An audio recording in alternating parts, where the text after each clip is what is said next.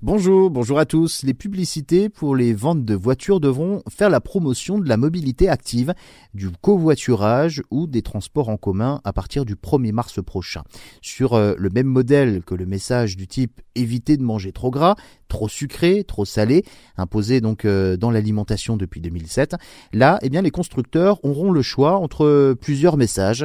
Pour les trajets courts, privilégiez donc la marche ou le vélo, pensez à covoiturer, ou bien un autre message du style « au quotidien, prenez les transports en commun ». Cette obligation vaudra pour la publicité diffusée à la radio, à la télévision, au cinéma, sur Internet, mais également sur les écrans publicitaires ainsi que sur les supports imprimés.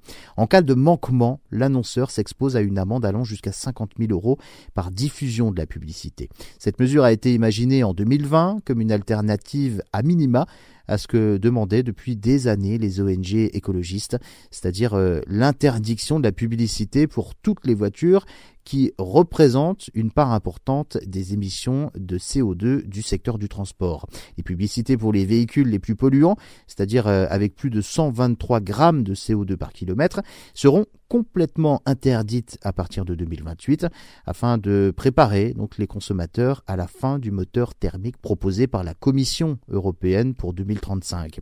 Les citoyens français rassemblés dans la Convention citoyenne pour le climat avaient déjà proposé donc une interdiction un petit peu plus drastique qui aurait concerné les véhicules consommant plus de quatre litres aux cent kilomètres et ou émettant donc plus de quatre-vingt-quinze grammes de C O deux par kilomètre.